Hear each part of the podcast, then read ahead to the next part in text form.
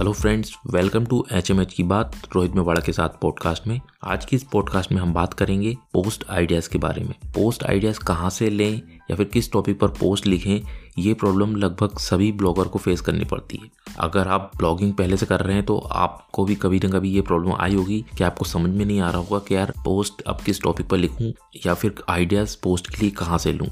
तो चलिए जानते हैं कहाँ कहाँ से हम पोस्ट के लिए आइडियाज़ ले सकते हैं। सबसे पहला तो है, बिल्कुल बेसिक से हमें सोचना है। इसमें मेरा मतलब है कि आपका जिस भी टॉपिक पर ब्लॉग है, मान लीजिए आपका ब्लॉगिंग पर ही ब्लॉग है तो आप बिल्कुल बेसिक सोचेंगे तो आपको समझ में आ जाएगा कि उसमें क्या क्या चीज़ें हैं जो आप कवर कर सकते हैं। जैसे मैं अगर बिल्कुल बेसिक से ब्लॉगिंग के बारे में अगर सोचूँगा तो ब्लॉग कैसे बनाएँगे, उसमें कैसे ए सेटअप करेंगे, कैसे टेम्पलेट सेटअप करेंगे ऑटोमेटिक ही सारे टॉपिक मेरे माइंड में आते जाएँगे। तो आप इस तरीके से बिल्कुल बेसिक से अगर सोचेंगे तो आपका जिस भी टॉपिक पर ब्लॉग है, आपको सारे बेसिक जो पॉइंट है उसके, जो टॉपिक हैं, वो आपको माइंड में आ जाएँगे और आप उन पर पोस्ट लिख सकते हैं। सेकेंड है, अपने विजिटर्स से कनेक्शन बनाए। अब आपके ब्लॉग पर कोई भी आ रहा है, अगर वो कमेंट कर रहा है, आपको ईमेल कर रहा है, कुछ भी कर रहा है तो आपको वहाँ से उनसे कनेक्शन बनाना है।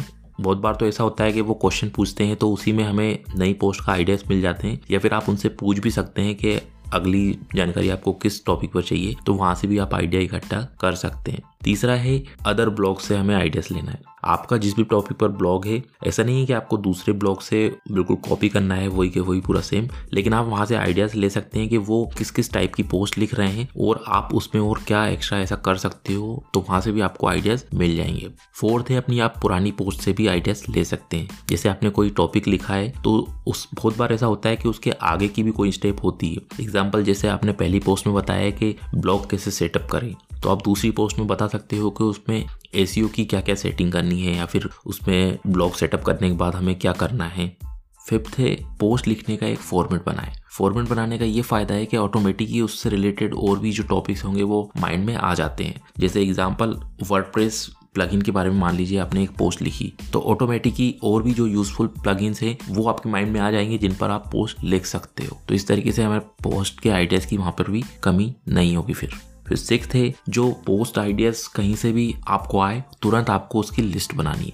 क्योंकि बहुत बार ऐसा होता है कि हमें कुछ ना कुछ आइडियाज़ आ तो जाते हैं, लेकिन हम उनको कहीं पर भी लिख के नहीं रखते तो फिर हम भूल जाते हैं और हमें फिर बाद में याद नहीं आता कि हम किस टॉपिक पर पोस्ट लिखें। तो आपको करना ये है कि आप गूगल कीप या फिर गूगल नोट कहीं पर भी मतलब आपको नोट करके जो भी आइडियाज़ आपको जब भी आते हैं, वो लिख के रखना है और फिर जब भी आप पोस्ट लिखने बैठेंगे तो वहाँ से आप आइडियाज़ देख सकते हैं कौन से कौन से टॉपिक है जिन पर आप पोस्ट लिख सकते हो। तो इसलिए आपको हमेशा लिस्ट बनानी है और कहीं से भी आइडियाज़ हो। ज़रूरी नहीं आप कहीं एक जगह से आइडियाज़ लें। हो सकता है ऑफलाइन भी आपको कहीं, कोई कुछ पूछे आप कहीं कुछ देखें, उससे आपको नए पोस्ट के लिए आइडिया मिल जाए। तो इसलिए आपको हमेशा लिस्ट बनाकर रखनी है और उसको हमेशा अपडेट करते भी रहना है। सेवंथ है गूगल ट्रेंड गूगल ट्रेंड का नाम तो आपने सुना ही होगा, जिसमें जो भी गूगल पर ट्रेंड में चलता है, लोग उसको ज़्यादा सर्च करते हैं, वहाँ पर वो सारे कीवर्ड्स दिखाई देते हैं। तो आप वहाँ से भी अपनी कैटेगरी के कीवर्ड देख सकते हैं कि लोग ज़्यादा क्या सर्च कर रहे हैं और उन टॉपिक पर आप पोस्ट लिख सकते हो। तो उसका फ़ायदा एक ये भी है कि ज़्यादा से ज़्यादा ट्रैफ़िक हमारे ब्लॉग पर आएगा। एट थे कोरा ये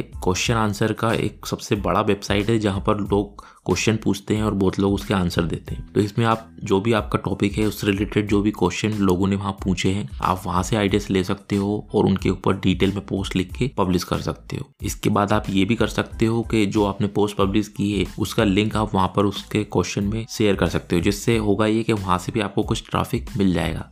नाइन्थ है क्वेश्चन हब क्वेश्चन अब गूगल का ही एक टूल है जो अभी नया नया लॉन्च हुआ है, जिसमें होता ये है कि गूगल में कोई भी यूज़र कुछ सर्च करता है और अगर उसको वहाँ पर उसका आंसर नहीं मिलता है तो वो वहाँ पर अपना क्वेश्चन पूछ सकता है, जो कि क्वेश्चन हब में आ जाता है। तो वहाँ पर हम अपना अकाउंट बनाकर जितने भी क्वेश्चन वहाँ पर लोगों ने पूछे हैं गूगल में, वो हम वहाँ पर देख सकते हैं और वहाँ से अपने पोस्ट का आइडिया लेकर हम पोस्ट पब्लिश कर सकते हैं।